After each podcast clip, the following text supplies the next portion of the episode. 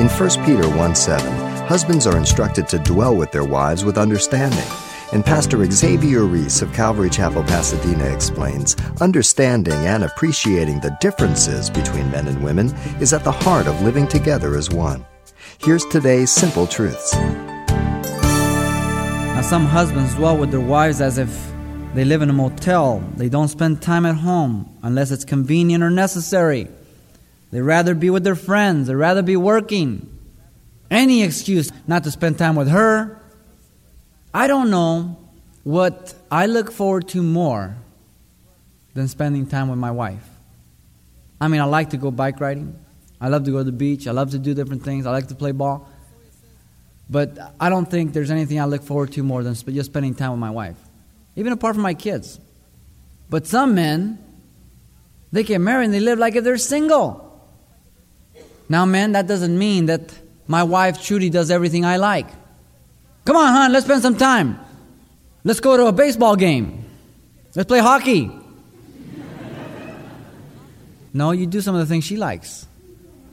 You see, it's a mutual thing. You spend time with each other, you grow through that. Some husbands dwell with their wives, but not with understanding. Therefore, tension and problems arise in the home. They say, I don't understand my wife. Well, women are different emotionally, having greater highs, greater lows. I mean, when a woman's on high, I mean, she's up there.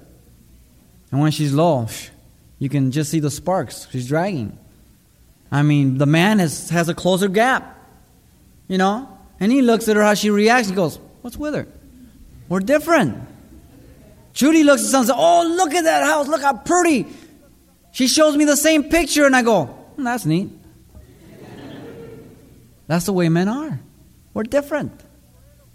So we have to be sensitive. They're more talkative, more relational than men who are centered on logic, thought, and facts.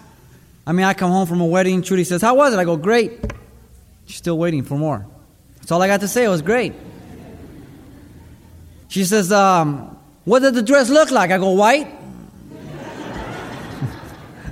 she wants details. I, I'm not a detail man. That's just the way women are. God has made them that way. Men are not like that. Recognizing the difference, then I have to go out of my way to try to be more talkative. And the woman has to go out of her way to make sure she's not always talking. And there is that balance that I can confront her, she can confront me. But that understanding. They don't want to be treated like the guys, guys. they want to be treated gentle and with courtesy. You don't have to be someone you're not. But do you open the door for your wife? Do you push the chair in for her? Or do you just pull her down, and forget to put it in? I mean, she's your bride.